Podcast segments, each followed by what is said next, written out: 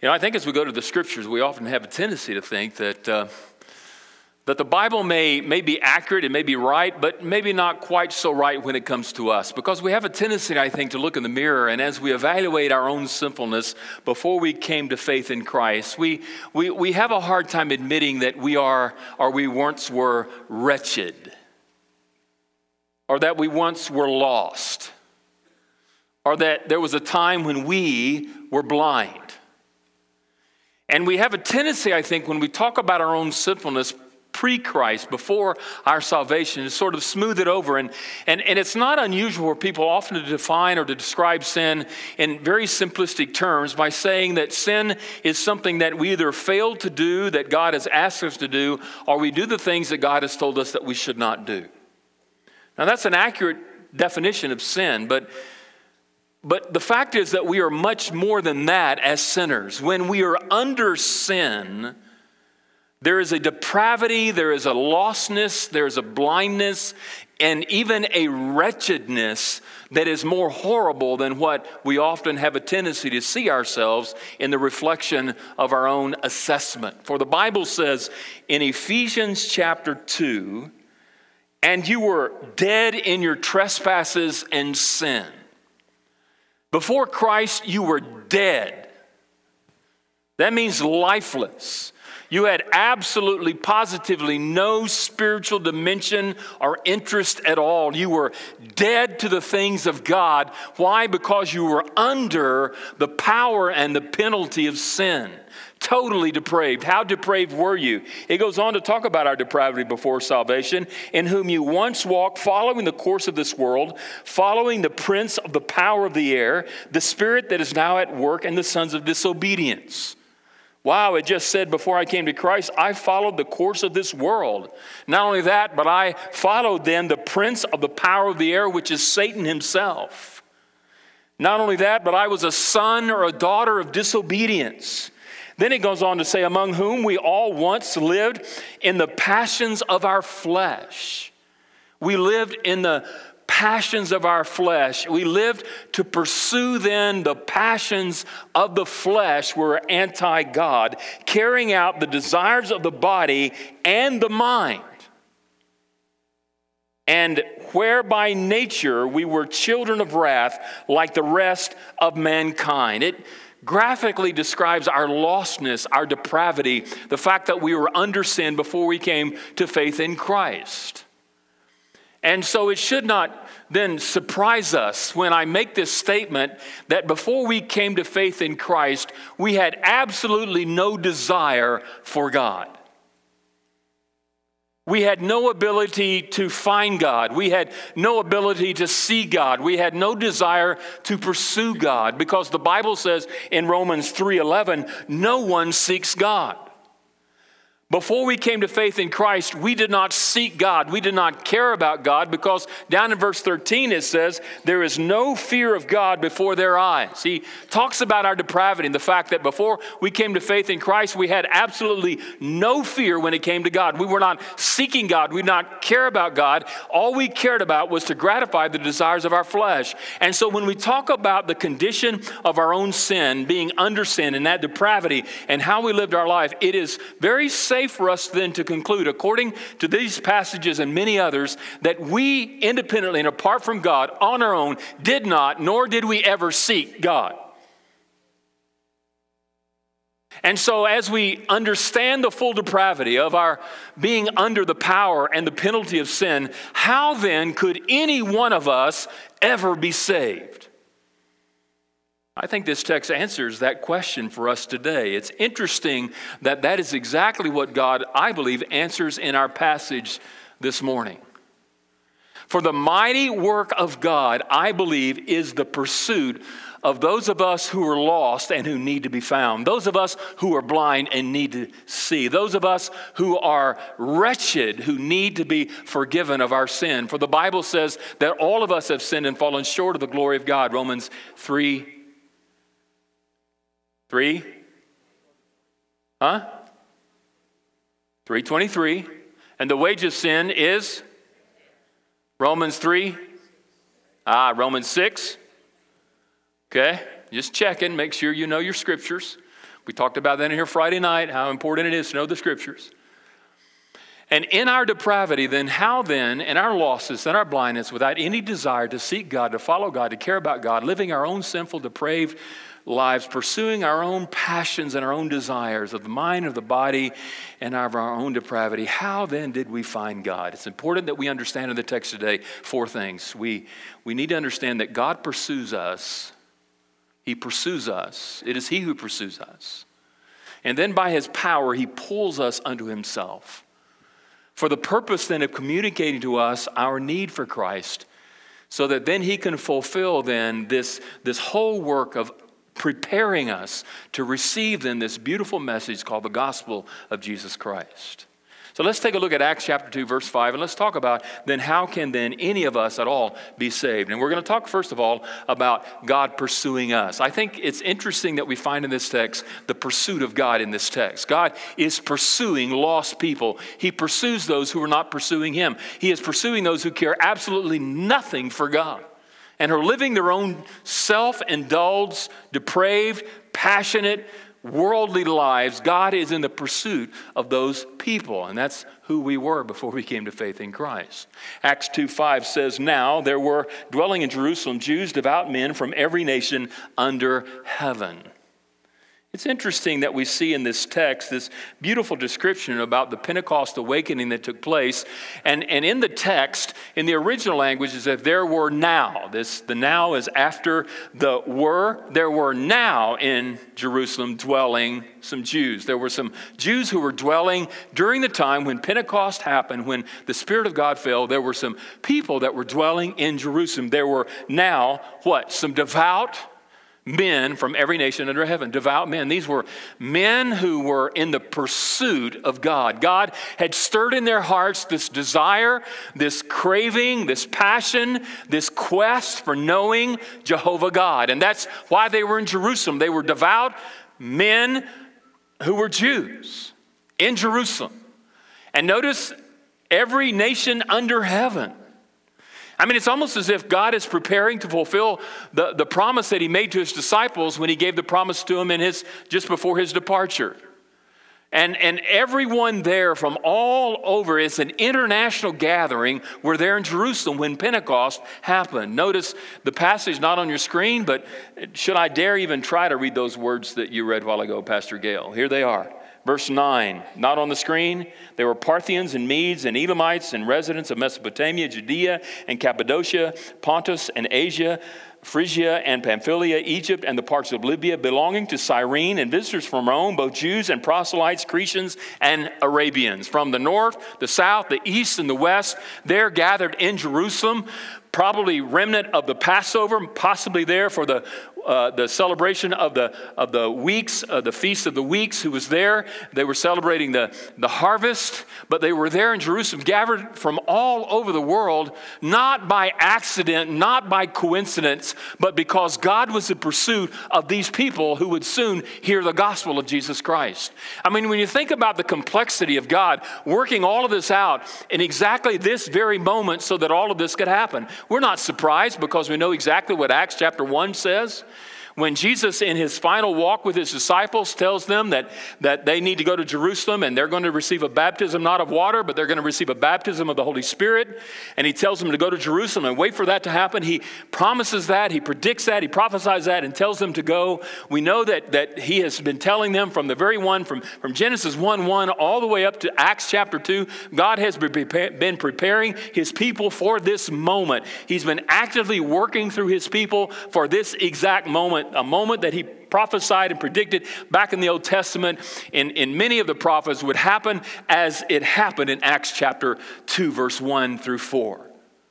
God's been preparing, and Jesus is telling them, hey, you need to go to Jerusalem. You're going to receive the Spirit. And then, then there's that final word that he says that the, the Holy Spirit is going to come upon them. They're going to receive power. And then he says, after receiving power, when the Holy Spirit has come upon you, you will be my witnesses in Jerusalem, Judea, Samaria, and to the ends of the earth. He tells them that they're going to be powerful witnesses to those that are across the globe to the ends of the earth. And isn't it interesting that right there in Jerusalem, all of a sudden, the fulfillment of the promise and the prophecy of Jesus is fulfilled in one act of God. Is that a coincidence? I, don't think so. I mean, when you really think about it, th- think about how active God has been up to this moment, not just in Genesis 1 1 with the people of Israel, but with these people who are from across the globe. He's been orchestrating this event for these men who are about to hear the gospel their entire lives. Their entire lives. They were born to a, a, man and a woman, and they were raised a certain way. They somehow gained access to, to Judaism. They became interested, and God welled up within them this desire to know Jehovah God. And as a result of this welling up of the Spirit of God leading them, as they grew and they began to grow in knowledge and understanding, of course, their knowledge and understanding was a salvation by works. It was a, not a salvation by grace through faith, but one of works. But yet they believed that they had a desire to pursue and to know God, and God is pursuing them by welling up this desire in them to know God. And, and think about, imagine all of a sudden they're sitting down and they're planning their trip to Jerusalem, more than likely because of the Passover or maybe the, the Feast of the Weeks that happened 50 days after Passover. God's been a part of all that. He's orchestrating all of that. And these men came from all over the world to Jerusalem to observe this festival, not by accident, not by coincidence, but because God is pursuing them. And He's, he's pursuing these people, and He brings them to Jerusalem at this very moment so that they can receive the gospel of Jesus Christ through the preaching of Simon Peter and because of the filling of the Spirit upon Simon Peter's heart and life. God is in the pursuit of these devout men who are Jews in Jerusalem. Jewish by practice, not solely by nationality, but they have a desire and God is pursuing them. Isn't it great to know? Isn't it great to know that God pursued you? You were out living your life, doing your own thing without a care in the world, living in the flesh, living for the world, trying to seek to fulfill these passions and the desires that are conflictual and contradictory to God and His Word. And He was pursuing you. For God so loved the world that He gave His one and only Son, that whosoever believeth in Him will not perish but have everlasting life. He loved you before you loved Him. He saw you from the moment that you were conceived in the womb of your mother from the time of your birth, the life that you lived until the very moment that all of a sudden, in that pursuit, you had that encounter with God. Your life is not an accident, your life is not a coincidence. God has been orchestrating and planning your life so that He can pursue you in this intimate love relationship with Him. And when you don't give a flip about Him, He still pursues you. He wants to be intimately connected to you. He wants to have a relationship with you. He wants to be in community with you, and He is in the pursuit of you. I don't know why He is. I, I really don't get it. Because when I look in the mirror in my own evaluation, I'm not worth knowing. And yet He still pursues me, and He still pursues you. God is in the pursuit here. The Spirit of God is being the vessel that God is using to pursue these people who desperately need to hear the gospel. Not only do we see the pursuit of God, but we see the power of God. Notice God's power. And the power is displayed in the drawing power of God. God is powerfully drawing these people who had no desire for Him unto Himself. Notice the passage. And all this sound, the multitude came together. There was a sound. We talked about the sound last week, did we not? Where the sound came into the upper room where the disciples were gathered. And a sound all of a sudden, much like a, a like a mighty wind, and it filled the room, and everyone there heard the sound, did they not? And we have this understanding that the sound was confined primarily to the upper room, but now we learn that the sound went beyond the room and went out into the streets of Jerusalem. How far it went, we do not know, but this sound carried beyond the room and out into the streets of Jerusalem, and it notice it drew the attention of a multitude and they came together. And some might say, well, have you ever been on the scene of an accident? You're on a highway and you're driving and there's an accident, and what does everybody do? What do they do? They stop and look and they gawk. And you're griping at them, right? And while you're griping, what are you doing? You're looking. what is everybody looking at, right? And I can imagine that uh, they're in the streets of Jerusalem and the sound went out from the room. And, uh, and, and, and, and all of a sudden, they hear the sound and, and they want to investigate it. But I think it's really more than that. I think God uses the sound by the power of the Spirit to draw these people to be able to have this opportunity to hear the gospel. It's the power of God that is drawing them. It is the, the sound of the Spirit of God and the presence of God in the room that goes beyond the room and into the streets of Jerusalem that draws them to this place that, that the Pentecost has happened. And they came together and they were a, a crowd. We don't know how many are there, but we know later on that at least 3,000 received Christ as their Savior. So we know that there was probably more than likely more than 3,000 who were there. And so we see this mob beginning to form, this crowd who gathered there because of a sound that they heard. And when they gather there, they're surprised because notice they hear them speak in their own language. I mean, all of a sudden, how would you like to be in the streets of Jerusalem in some foreign country somewhere? And have you ever been in one place and you see the signs and you can't read them and you hear these dialects and you have no idea what they're saying? And you finally walk into the place and there's English. wow, finally, I'm with my peeps. You know what I'm saying? You ever, that ever happen to you? It's happened to me multiple times. And just because I know a little bit of Spanish and a little bit of French and a whole lot of Portuguese and some English, um, uh, you know, you have four languages you can tap into. There's been some countries I've been in where I couldn't understand the dialect at all. And all of a sudden they are surprised because they're in this place gathered with these people and they're hearing these 120 people speaking in their own language. But not only are they surprised, they're shocked because if you look at the scriptures, you notice that they're hearing them speak in their native language. Now, these are Galileans.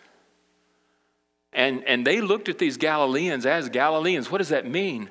They were from the sticks, they were from the boonies, they were country bumpkins.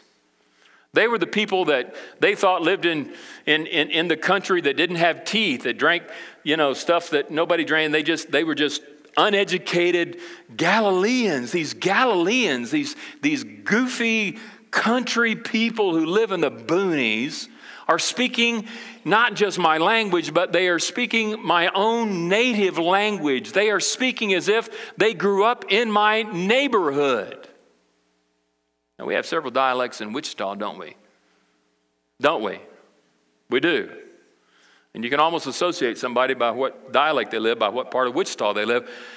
But I can remember when I grew up in Brazil, my parents, you know, they were missionaries, and we went over to South America, Brazil, with the International Mission Board when I was uh, eight years old. And, and my parents went to school to learn Portuguese. And uh, th- they went to school every day. And so I went to school, but I went to a Brazilian school, and all they spoke was Portuguese.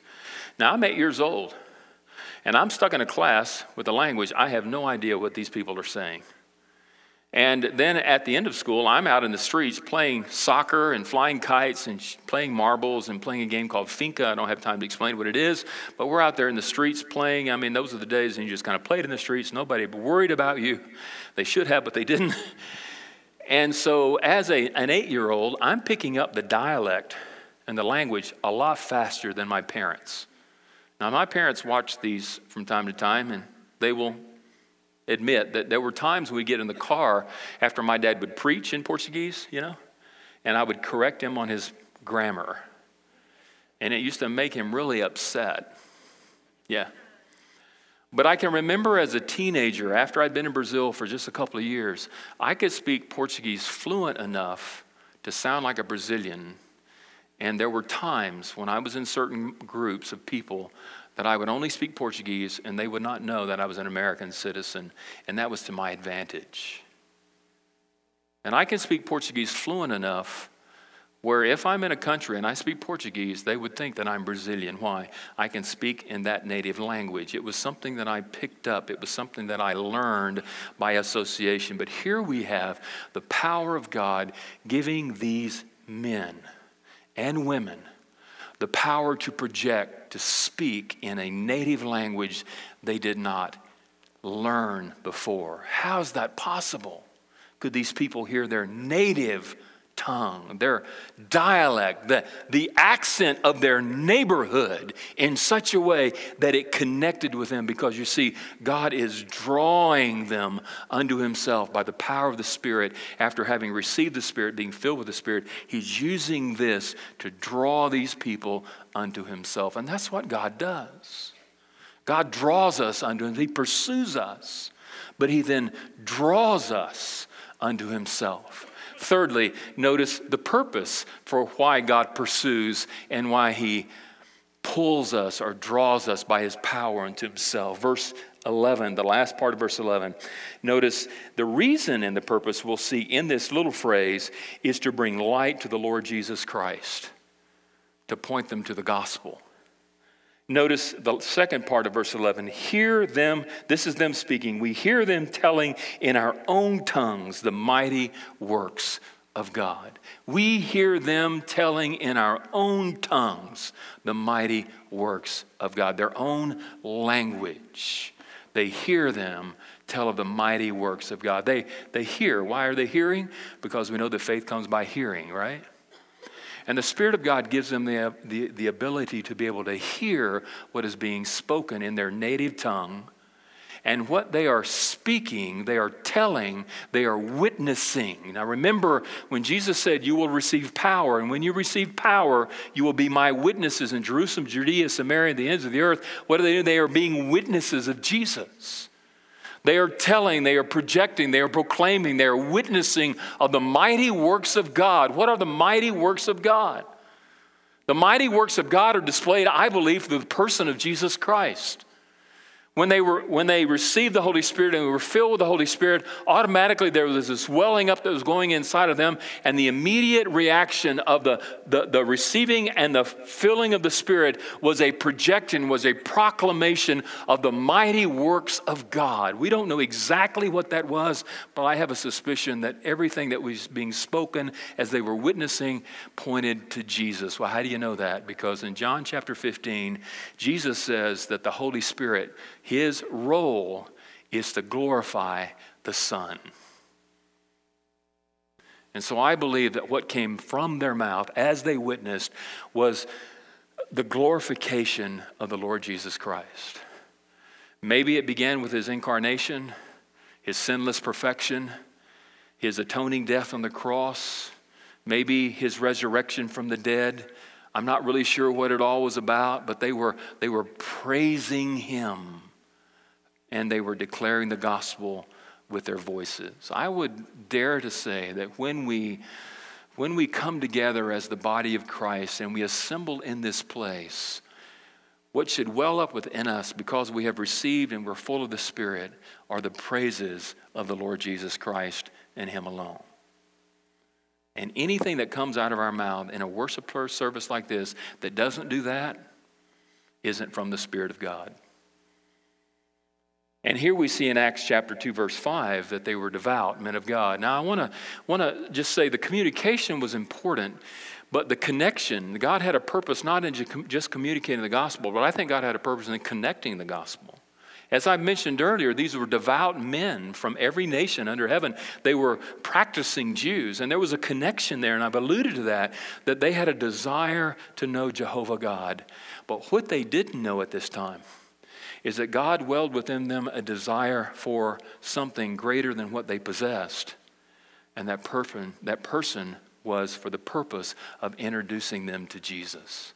Whenever you encounter someone that has this, this desire that wells up within them of, of discontent and, and, and insecurity or a need that goes beyond what this world has to offer and all that. That's, I believe that's a working of the Spirit of God when someone has a hunger, has a desire, has a need, has a quest for something greater beyond themselves. That is, that is an opportunity for us then to connect to that need.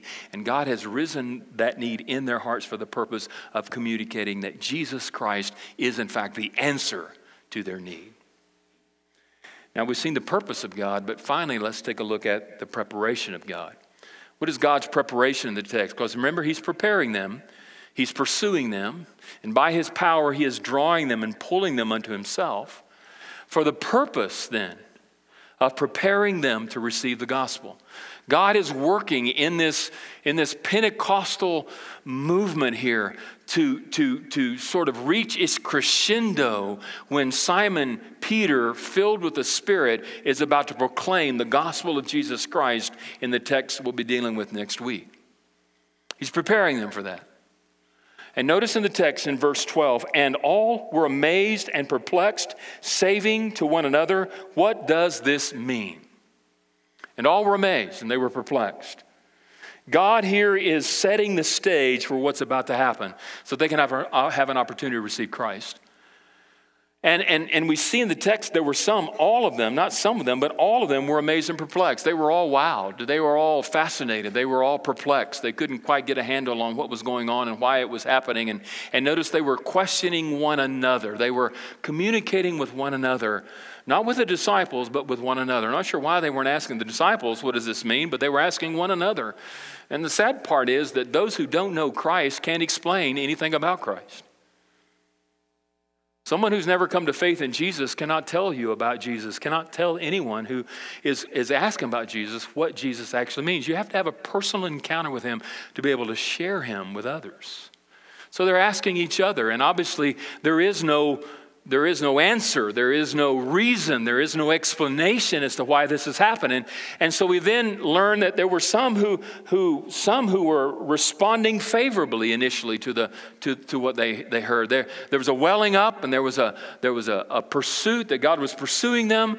And by his power, then, he was drawing them unto himself and, and for the purpose of communicating the gospel and, and to meeting their need. And, and so as a result of that, they are, they're curious and they're wanting to know what, what's going going on? what's the answer? What's the reason? Why, why am I seeing and hearing and, and, and understanding these things? What, what's going on? And they were immediately responsive favorably to the gospel. And there are always some who are immediately ready to receive and responsive to the gospel. But we also learn in this text that there were also some, notice it said, but others in verse 13, mocking, said, They are filled with new wine. These, there were some in the midst who rejected completely initially the gospel presentation, the, the, the, the manifestation or the witness of the, the disciples in the great works of God. They, re, they rejected, they mocked, they laughed, they made fun of the disciples. And then we know why because God is preparing for the event that's about to happen. And I think those who at first received initially heard the gospel, and those who rejected initially uh, eventually will hear the gospel. And I'm convinced, and I hope some who rejected had an opportunity to receive, because we see in Acts 2:14, but Peter, standing with the eleven, lifted up his voice and addressed them. And that's what we're going next week. God's preparing them to receive the gospel. So, what does this have to do with us today? Why do we take the time to sort of carve out this passage of Scripture and, and sort of dissect it so that we can sort of examine it a little bit? I think, I think the reason why I think this passage is important is because God pursues me. If you don't know Christ today as your personal Lord and Savior, I believe He's pursuing you. I believe that He wants to enter into an intimate love relationship with you. And He's doing everything He can to prepare you and to get you to the place and the point for you to receive what Christ has for you. I think it's important for us to understand that even though there are times when, when I, I, I, hear him being silent and I can't feel him and I can't see him and I'm out on my own and I'm not pursuing him, even as a disciple, he still pursues us. Because no matter how far we run or how, how, how fast we, we think we can outpace him, he's still constantly in pursuit of us for that intimate love relationship. And when we reach rock bottom, isn't it great to know that by his power, he can pull us unto himself and redeem us, restore us, and revive us? You know, I have this concept that I think sometimes a lot of us think that uh, especially those of us who are believers, we have this tendency to believe, I think, that, um, that if, you know, we hear words like, if we seek Him with all of our hearts, we'll find Him. Uh, if we go hard after him, we can catch up to him. And it's almost like to me, sometimes we describe the Christian uh, race as, as, as Broadway, a one way street. And, and, and, and we're, on this, we're on this path, this journey of following Jesus, and, and He's way out ahead of us. And if I just run hard enough and I'm just disciplined enough, if I, if I, if I work hard enough, if I, can, if I can just do these things, I can catch up to Him and walk in an intimate love relationship with Him. But the reality is that it's a two way street. Because I may be going in this direction but he's coming in the opposite direction toward me. And at some point, he's doing that so that there can be an encounter, so that there can be a connection, so that there can be a relationship. And I wonder today how many of us fail to see that God is in the pursuit of us, that He's pulling us and drawing us into this intimate love relationship with Him, doing everything that He can to draw us together with Him for the purpose of not just communicating the gospel, for many of us here today have received the gospel, but for the purpose of communion and fellowship with Him to meet our needs so that in preparation of that, we can enjoy this beautiful life that's available only through Christ. Let's pray.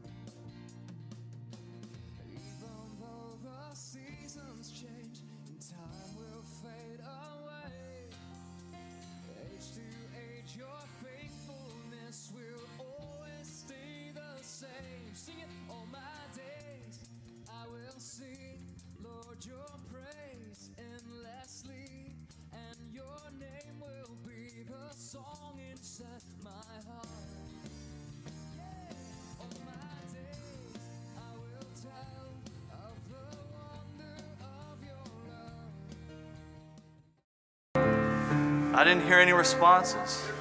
Thank you.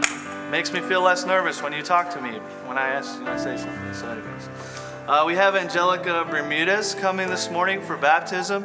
Uh, if you're a family member or a friend of Angelica's and you're here to support her this morning, would you please stand so we could just recognize you and so she can look out and see you? And that's great. So there they are. They're for you. So, yeah. So, uh, you know, it's always uh, really cool to have somebody come to you and go, man, I want to be baptized and just be excited. And that's one thing that I've noticed about Angelica is just, just she just is excited about this. And so uh, I think it's a great encouragement to us for her to share her testimony through baptism this morning. And so let me ask you this, Angelica, have you accepted Jesus Christ as your personal Lord and Savior? Yes. It's my privilege to baptize you in the name of the Father, Son, and Holy Spirit, buried with Christ in baptism, and raised to walk in the newness of life. Thank you.